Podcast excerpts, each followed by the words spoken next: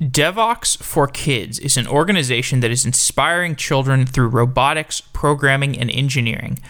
Kids who attend a Devoxx for Kids workshop are exposed to entertaining and educational activities, such as writing a Minecraft mod or programming an Arduino. Arun Gupta is a software engineer and the president of the board for Devoxx for Kids USA. And in this episode, we discuss coding education for kids, what happens at a Devoxx for Kids workshop, and many other topics around software engineering that relate to kids and education. This is a great episode for anyone who has a kid that they want to expose to technology, uh, or anyone who's looking to get involved in an organization like Devoxx for Kids. There's plenty of opportunities. You could start a Devoxx for Kids in your neck of the woods, and this episode has some great suggestions for how to do that. So I hope you enjoy it, and please send me any feedback. Jeff at softwareengineeringdaily.com. With that, let's get to this episode.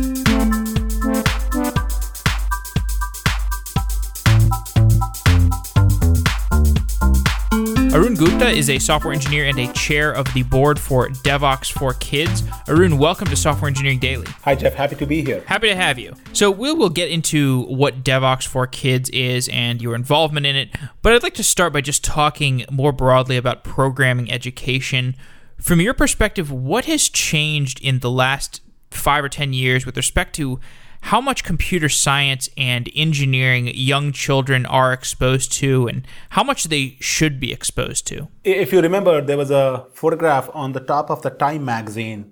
And it was a, about a 10 month old girl sitting up there, and she was trying to, um, you know, she had an iPad in front of her, and she was trying to flick that, okay, this is how I'm going to read the magazine. And that's how go- kids, you know, really, you know, at a very early age, that's how they're reading magazines. That's how they're reading books. That's sort of the new mode on how kids are consuming technology at such an early age.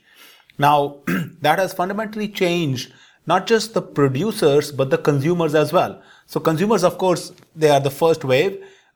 And I guess what's happening from there is because, you know, it's becoming such a pervasive part of whatever and everything that we do, we're seeing more and more producers as well. Kids says, hey, you know what? I tried that game, I like it. Oh, but I can now manipulate it. I can now actually change it. And thus, you know, starts the excitement because of the first with the big consumer wave and now with the producer wave, all the kids are getting exposed to technology at such an early age. Mm. So, do you think there is enough computer science and engineering education going on? Oh, absolutely not. Absolutely not. No, no. I completely uh, don't agree. I mean, if you look at uh, schools, um, I'll, I'll, quote my son's personal example. My son, um, uh, he was he started high school at Bellarmine, which is a private high school here in San Jose. Uh, we and this is high school. So when he started, when we went for a high school tour, you know, we asked around that what kind of things are they going to teach them in high school. Oh, we will teach them PowerPoint, Excel. I said, really? It's a high school. And what do you do in sophomore year? Oh, we will teach advanced PowerPoint and Excel. I was like, when is he going to be ready for college? You know, like if he's going to keep doing PowerPoint and Excel. you know, I think that's for old people, you know, who don't want code anymore. You know, he's not even started with coding yet. So, um, so honestly, I mean, if I look at the state of the public school, and now that's just one public school where we happen to be there. Uh, Bellarmine is a private school where they stretch your imagination like crazy, which is really good. And if you go down to elementary school to middle school, most of the kids, most of the teachers, well, let's talk about kids. Kids are heavy produce consumers.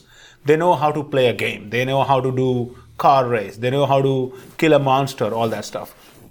Teachers, uh, they say, don't do this, don't do that, don't be exposed to technology that much. I think there is a lack of knowledge on both sides. First, on the kids side, they know only how to be a producer. They don't know how to be a consumer. That, you know what?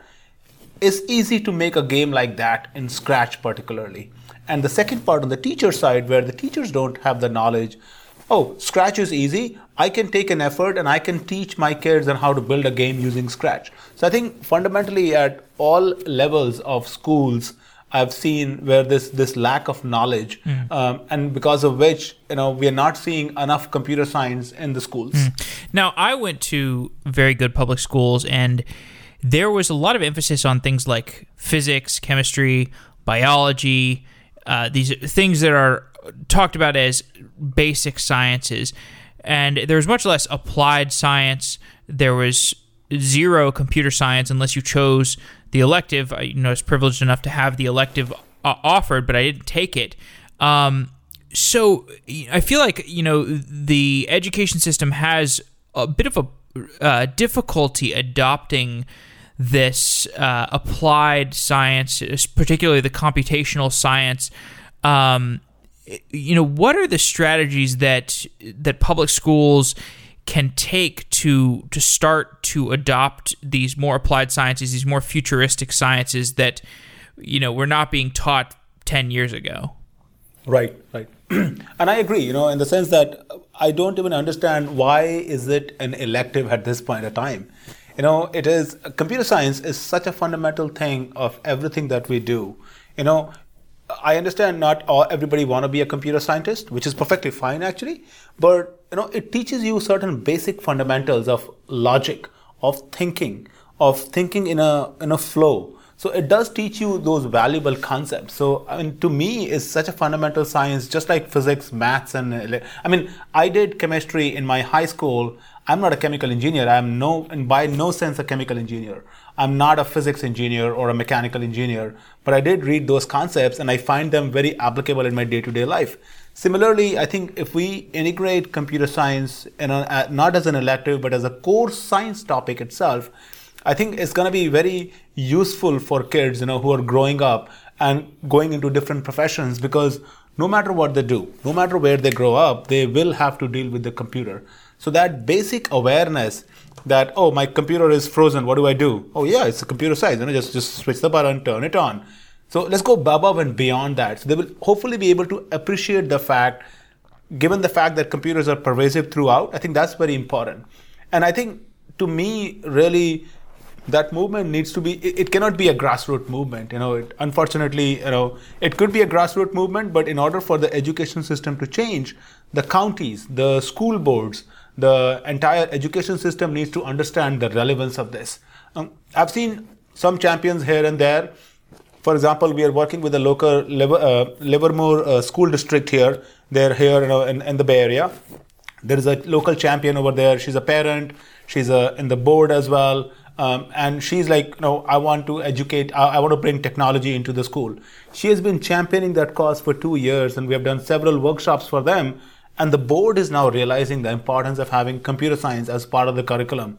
So the discussions are at a different level now. So I think I would love to see more and more of those discussions. To me, honestly, it brings down to the fact that typically the schools, they have the wish, they may have the resources, they can arrange the budget, but they don't know who can help them champion that cause, who will walk them through that, okay, you know, this is step one, you know, get a laptop. This is step two, install this software. These are the teaching instructions. This is the workshop. So that curriculum is sort of missing as well. Mm-hmm. And um, I think this is a good place to get into Devoxx for kids because this is definitely a interesting bridge between where we are now and where we need to get to. So why don't you explain what Devoxx for kids is? Yeah, well, uh, Devoxx, uh, first of all, is a word for dev, which is developers, and Vox is the Greek goddess of voice. So, Devoxx is a professional developer conference, which is basically developers' voice. And the conference really started in Belgium, you know, um, about what, 15, 13, 14 years ago almost. Uh, I've been going there for many years as well. Now, most of the organizers of the conference are local. You know, they are live in Belgium, or I mean, it's a multinational conference now because Devoxx is in Belgium, France, London, a bunch of other countries, Morocco, and now coming to US as well. So originally when the organizers wanted to do something, you know, bring their kids, know, tell their kids what do they do for a day job, they figured out a lot of the material is in English, you know, on the websites. So now in these French-speaking countries and you know Flemish-speaking countries, the kids, you know, at an early age, they don't know English. They don't understand English that well. So they said, okay, we're going to start converting the material into the local language. And that's basically what started this Devoxx for Kids effort. So essentially, Devoxx for Kids is an effort to promote technology into kids at an early age. Um, now, I've been going to Devoxx for many years. My son started getting into technology. You know, so I did some workshops in my living room, in my garage, and stuff like that. And so almost three years ago, I formally registered Devoxx for Kids USA, which is a non-profit 501c3 organization. And our main goal, really, worldwide, really, is to get kids excited about technology with the hope that many of them will become producers of technology in future. And the way we do that is we do workshops uh, on a variety of topics like you know computer games, programming robots, build circuits, you program microcontrollers, all sorts of stuff. Mm. So explain what happens at one of these workshops.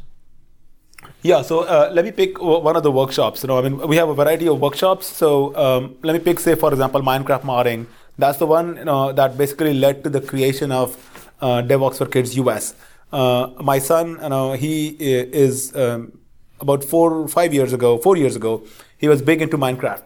Not so much, you know, he's in a high schooler. So he was big into Minecraft, and the one day he came to me, Dad, my work, my jar is broken. Said, what do you mean my jar is broken? How, how do you know what a jar is? And then we got into the part that he said, Dad, this is written in Java, and okay, uh, let me help you fix your jar. And then he said, Oh, by the way, you can change the game. And we figured out there's a Minecraft modding API. So essentially, that's what led to the creation of Devoxx for Kids US because we know if I can help my son, I'm sure there are other kids who are in need of similar concept as well. So we started the entire effort of Devoxx for Kids US. Now we do workshops around the world.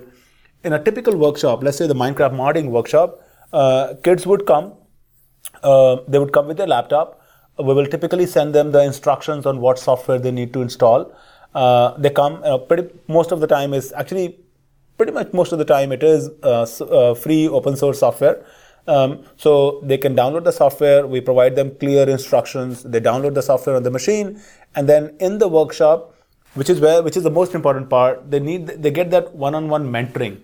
So, for example, either my son or myself or some other instructors, we will get together and we'll say, oh, by the way, now uh, we're going to make a bigger explosion. You know, your TNT is two block bigger. Uh, TNT explosion is two blocks.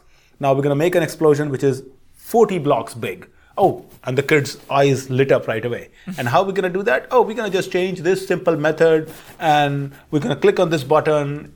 The idea is to explain to them in a very dumbed down, simple manner where they understand, you know, it's not rocket science. If I just change these two values and I click on it, behind the scene what's happening is is compiling is jarring is dropping a jar file in a maven repo they don't need to know all those details mm. so pretty much that's the structure of our workshop. You know, kids come in, they register, we give them software instructions, they download software, and once they download, you know, we walk them through what the workshop is about. And a workshop is typically two hours long because two hours is about the time where they're engaged. Um, and yeah, and uh, by end of the day, they take the instructions back with them, and we share instructions with them. Um, and then kids go back and share with other friends as well if they want to. Mm. You mentioned Minecraft. You've also mentioned Scratch. What are some of the general platforms and tools that you use to teach kids programming concepts? Uh, lots of them actually. So um, we have used Scratch pretty heavily. Uh, so uh, it depends upon what age range of kids we are looking at it. So if you're looking at younger kids, say grade one, two, or three, then Scratch works very well for them because it gives them instant gratification, no typing or very minimal typing, and then you click on the button and then it plays. You know, if you get into a little bit older and, kids, and Scratch, for, for those who don't know, it, it's sort of like you just connect these little logical blocks together like you and and then the idea is that the kid will be able to extrapolate that connection of logical blocks to the writing of code. Is that right? Correct correct. So, so scratch is basically a tool from mit so you can go to scratch.mit.edu and it's a free tool. So there is nothing to be downloaded. Uh, and so the installation instruction is very simple. You know, not, you need nothing. You just need a browser. Uh, so in browser, you go to scratch.mit.edu. It shows you an interface. On the left side, it'll show you a whole bunch of blocks that you can try. Uh, the blocks would be motion. The blocks would be change the color. The blocks would be um, uh, take 10 steps. So all those different kind of blocks. And so what you do is you drag the block from the left side to the right side, which is the work area. And so once you have connected the blocks together and you say play, those blocks execute one by one, which is very analogous to you know how you would write a code. Mm-hmm. So it does make them think on you know how uh, how uh, to structure their code. for example, you say, Kitty, move 10 steps forward, turn around, and move 10 steps backward. So those are essentially three different steps that kids need to do, three different blocks that they need to create. So it does make them think logically and structurally. Mm-hmm. Yeah. Now, th- there are uh, a lot of different ways that people can get involved in coding. Like I didn't do coding for m- most of you know the first 20 years of my life and but I did do these things that were somewhat creative and somewhat procedural uh you know like card I played card games competitively that had some creativity in them. I, um, you know, I played a game called The Incredible Machine. Um, there are these other things that are kind of really good feeders to programming, but I know there are a lot of people who who mostly engage in more consumptive experiences, like they're they're just playing um, you know video games that are maybe less creative, less engaging. Is there like a difference in the the capabilities for when when kids come into the workshops? Are there certain kids who who who take to it really well because they've you know they've done some creative activities in the past and then are there kids that are maybe less capable because they've only been i don't know um, throwing throwing birds at pigs or uh, or doing more simplistic stuff, or, or do all the kids tend to proceed at a at a similar pace? What's the what's the pacing like for different kids who enter? Yeah, typically the way excuse me, the biggest problem typically with the kid is getting their attention. Mm. You know, uh, let me give an example. Go back to Minecraft. So let's say you want to build a Minecraft mod over there. I'm going to make a bigger explosion okay, I'm done with the mod. What's next? I said, hang in, let me help other kids. The moment you say that, oh, the kid is going to go back to Minecraft and start playing Minecraft. And while you are doing the second mod, the kid is still on the game of Minecraft because it is so addicting.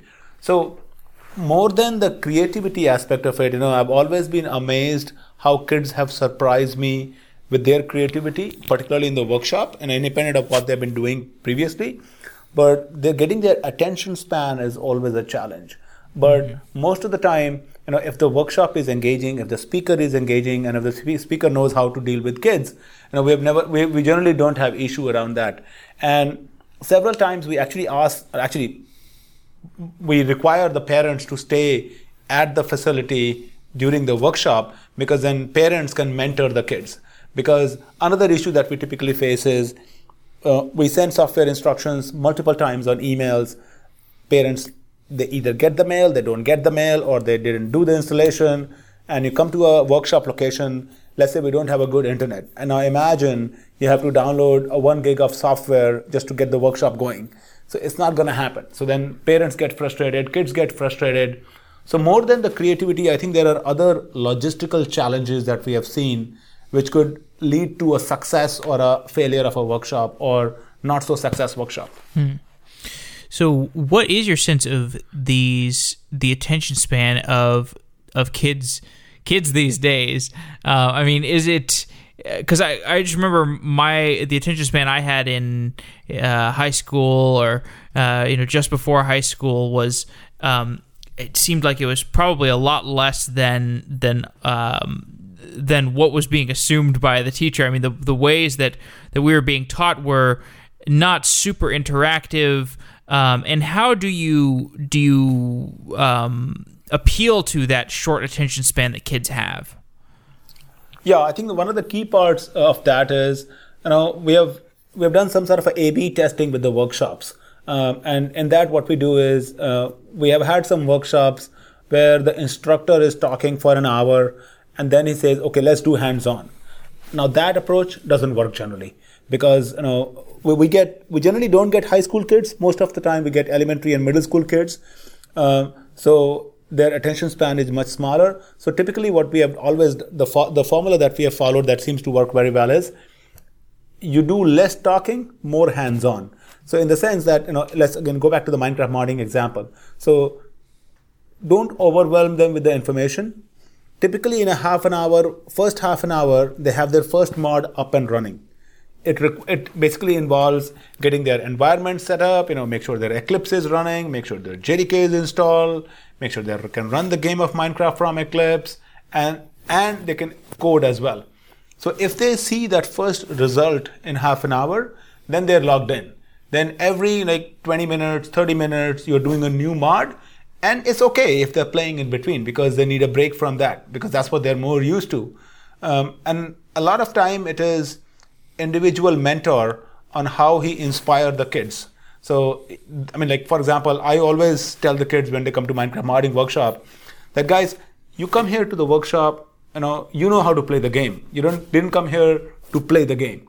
You come here to be a modder. So go back as a modder instead of just being a simple player. Mm. So a lot of times there's a individual instructor or a mentor's style as well. Mm. How many mentors do you need in the workshop uh, for every I don't know for every couple kids or what's the proportion of kids to mentors? Yeah, typically uh, we have uh, one to two instructors, and ideally, if I can have in the real world, then I would love to have like one mentor for every six to eight kids.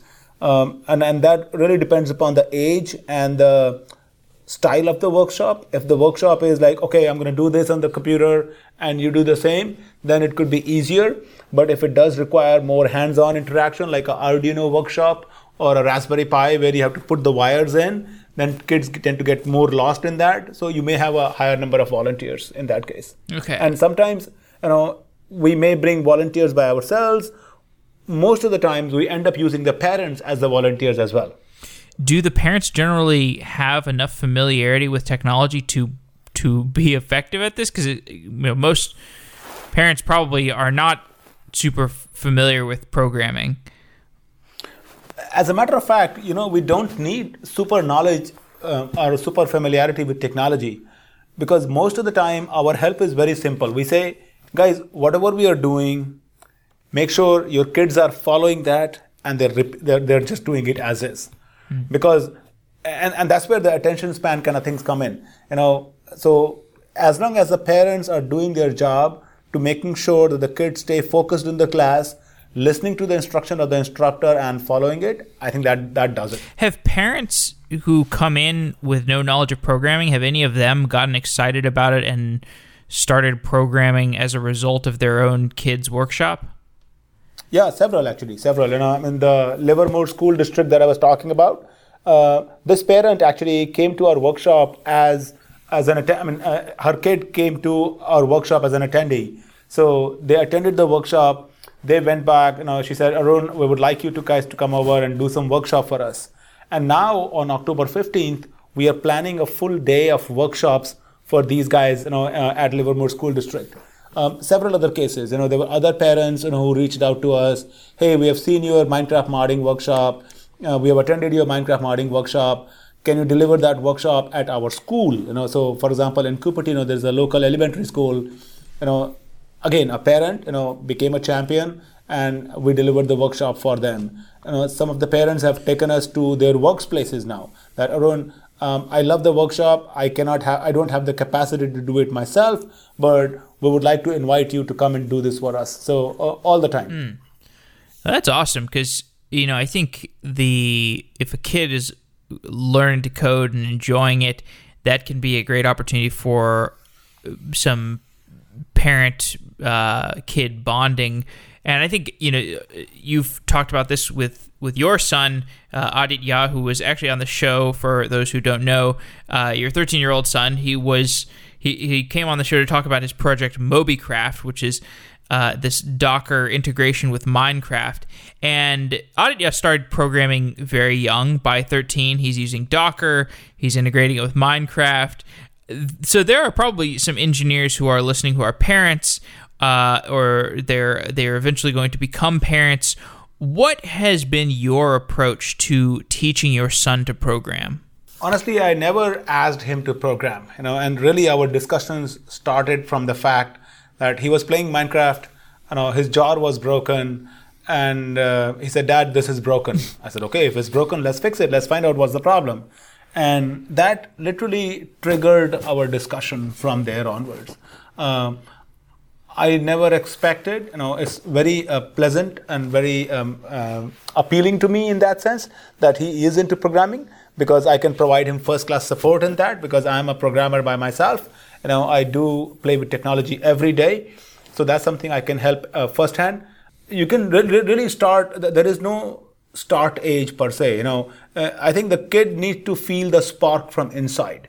Uh, but for Aditya, I think that came maybe around age nine, eight or nine. You know, when he started playing with Scratch, you know, he built that Scratch game at home, and he and me would just sit down on a computer and we'll play something. Um, then um, uh, um, I think when he started doing with his Minecraft, then he said, "Okay, Dad, I need to learn a little bit of Java." I said, "Okay, hey, I'm, I used to work at Oracle that time, and I was responsible for evangelism of Java." so I said, "I said that's something I can help you with because that's exactly my day job." So that kind of blended really well. Um, then we started doing some Greenfoot, and then started doing some other stuff. Um, so really, he has followed his journey by his choice and I'm here only to facilitate. Hmm. And um, I've offered that choice to several of my uh, friends' kids and you know people who know me otherwise. I've worked with them just to kind of you know mentor them along that uh, this is what you should be doing.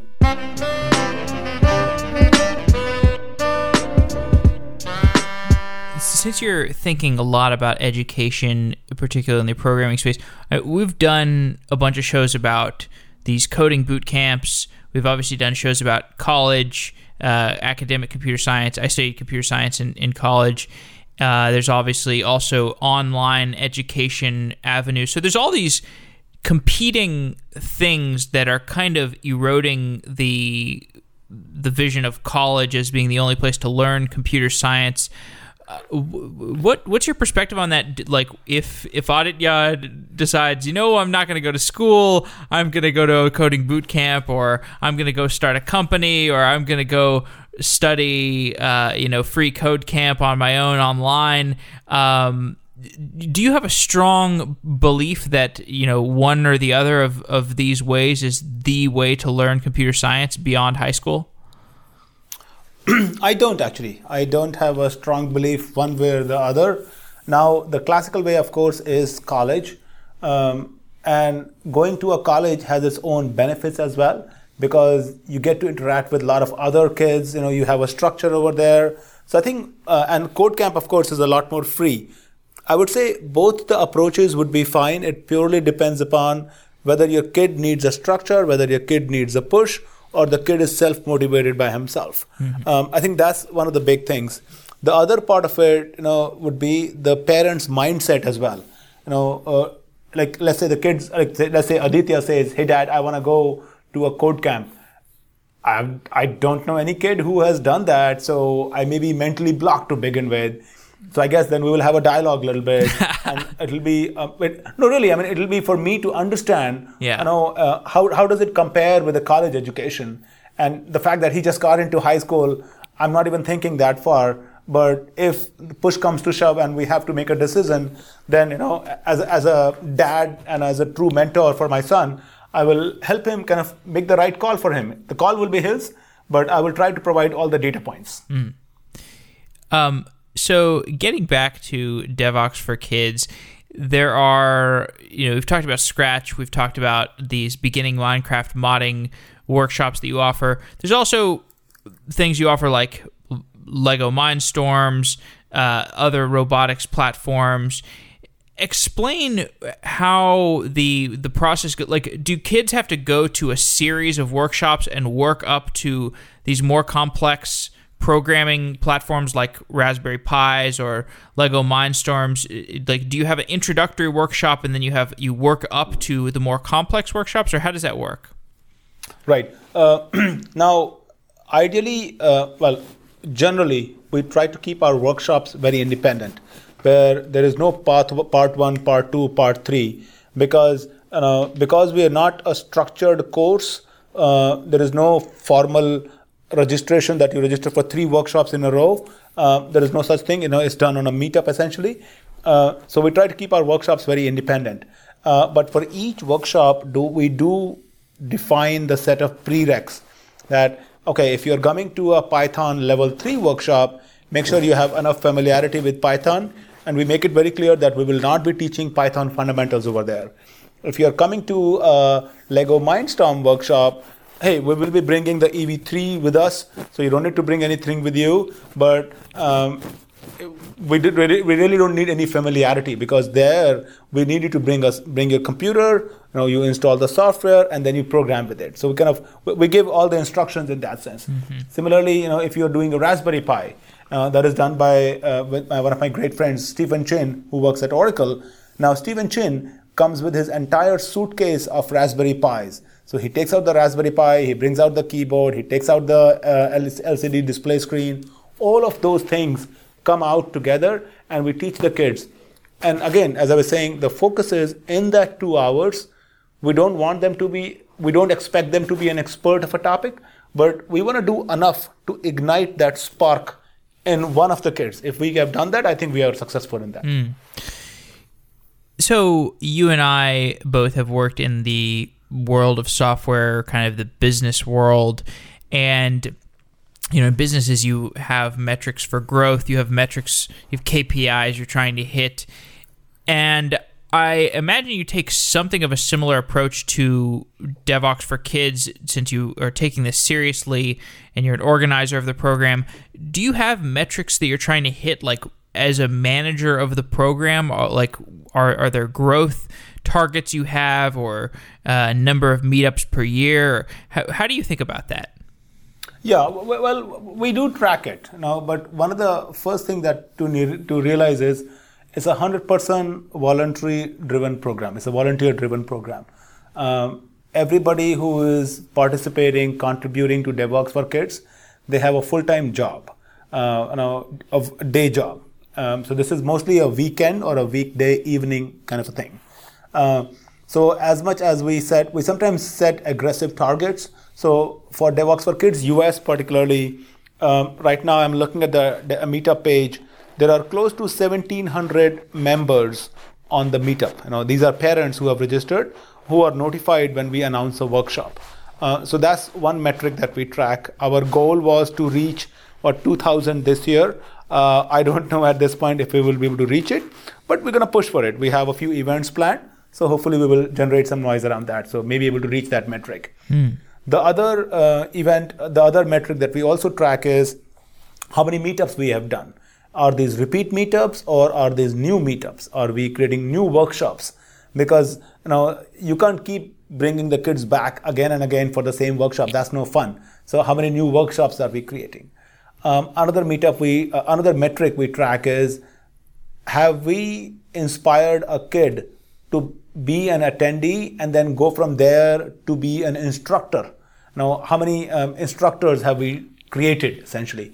And uh, that's something you know we work with them because becoming an instructor you know is a big deal for the kid because that not only they not only have to get over their stage fright but they need to understand the topic really well to be able to teach it but we work with them we mentor with them so there are several kids that are there cases like that where we have done that um, Another uh, metric that we track is how uh, how many corporate events where we have contributed. So, for example, Java One is the biggest Java developer conference. This is going to be our third year in a row that we'll be speaking there.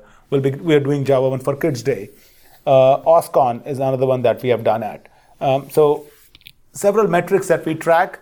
Uh, but again, because of being 100% volunteer-based organization, we tend to be a little bit loose about them as opposed to being no this must be met.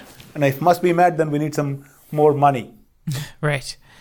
Yeah uh, uh, and i think you know you mentioned the kids graduating to becoming mentors of the program. That seems like a really appealing feature. I think your son has become one you know it gives you an opportunity for leadership gives you an opportunity for mentorship and these are really valuable experiences to have uh, as a as a high schooler because that that just compounds as you move from high school to college or whatever your your school after high school is, and then into the workplace.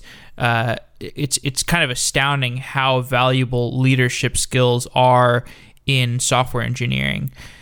Um, so, do you think that every kid should learn to code? At a fundamental level, I, I believe one should or at least one should try it. You know, you may not like it. Um, it's asking the same question. Do you think every kid should eat strawberry? Do you think every kid should try pancake? Do you think every kid should try waffle? Yeah, I think they should. if they don't like it, don't try it. So my feeling is at least try a simple scratch workshop. Don't be ashamed that you are in high school and you have never coded in your life. Try with Scratch, simple, big deal. You know, just hide behind a room if you are ashamed of it. Hide behind a room, try out. There are tons of tutorials around it. As Devoxx for Kids, you know, our all of our workshops are completely open source on GitHub. Try any of those. Reach out to us. So I think to me, should a kid code is a question like should a kid eat a strawberry? Absolutely, they should. Yeah, I, I agree with that. Um, uh, I think I think it's important to to introduce kids to it like actively to to make sure that every kid does get introduced it introduced to it somewhere along the education pipeline. Um, so are you are you spending much time interacting with like educators at uh, at schools and talking to them about how they can percolate this type of learning experience? Because because uh, I mean Devoxx for kids like it's that it's such an appealing uh, type of learning, but it is very different than how the the learning works in a typical public school. Uh, although I do get the sense that public schools. Uh, schools all over are trying to do more project based work, trying to do more collaborative work. Devoxx for Kids in, encourages pair programming. Um, so there is a sense that that schools are trying to move in this direction. Are you spending much time interfacing with with people at schools? We do. We, we do try our best. You know, again, given that we are a volunteer organization, we do try our best. So, for example, Moreland Education Foundation is a um, is a foundation in uh, San Jose that is for uh, some parts of the San Jose school districts. Um, we have conducted summer camps for them two years in a row now. Uh, uh these are each summer camp is like two weeks long and one hour every day. So, like last summer, we did 30 hours of teaching for Moreland Education Foundation. This summer, uh, we did 50 hours of teaching for Moreland Education Foundation. Uh, so, a lot of people in the MEF or Moreland Education Foundation, they know us well now.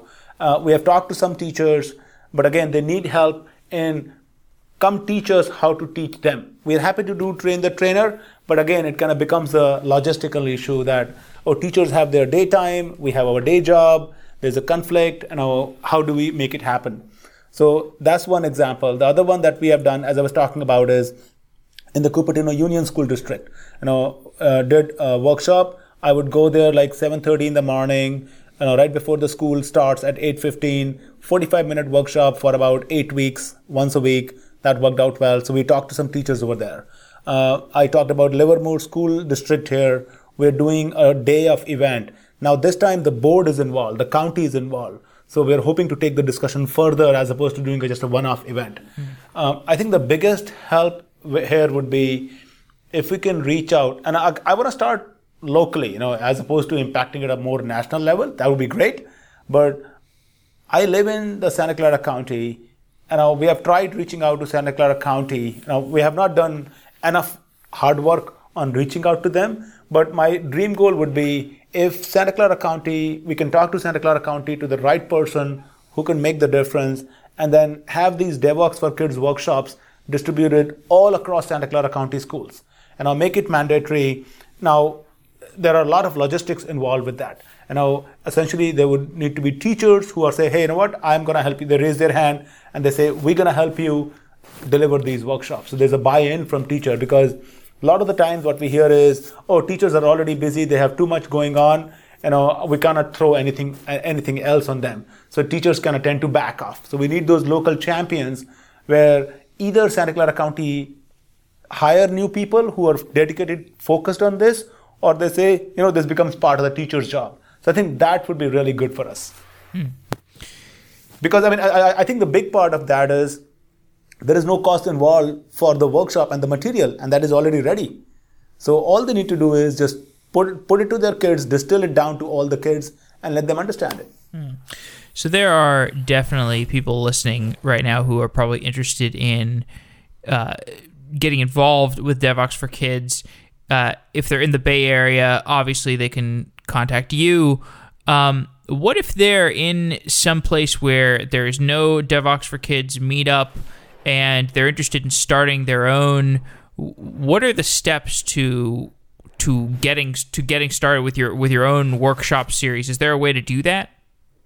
Absolutely. You know, the process is very simple. Uh, all we ask is just send us an email at info at devoxx4kids.org. Um, um, so my crime, my partner in crime, his name is Daniel DeLuca. Daniel manages the Devoxx for Kids worldwide. I look only after the US part of it, so Daniel definitely has a lot more responsible job. But the mail comes to us, we tell you what the process is and all those things. We, again, it's very lightweight. Uh, the requirement is really to do one chapter per year at least, and that should be straightforward. And then we show you where the workshops are, and then you run with that. So just send us an email, um, and Daniel manages, you know, where all the chapters are being run. Either we connect you with the local chapter lead, or if there is none, then we are happy to kind of help you open a new chapter over there. All right. Well, that's great. Everybody listening should consider that and uh, and check out Devoxx for Kids. Um, Arun, thanks for coming on the show. This has been a great conversation. Thank you so much. You know, I really enjoyed it as well. That's great. Okay, cool. Was there anything else you wanted to add? No, I think it's good. You know, because uh, our main website is USA. Well, devoxx4kids.org. That's our main website. Uh, you can certainly reach out to me, Arun Gupta, uh, arun.gupta at gmail.com. Uh, we are always looking forward to who the next kid would be who will become an instructor. That sounds great. Okay. Well, thanks for coming on the show, Arun. I'll talk to you soon. All right. Take care, Jeff. Thanks. Bye. Thanks to Symphono for sponsoring Software Engineering Daily. Symphono is a custom engineering shop where senior engineers tackle big tech challenges while learning from each other. Check it out at symphono.com slash sedaily. That's S-Y-M-P-H-O-N-O dot com slash sedaily. Thanks again, Symphono. Wow.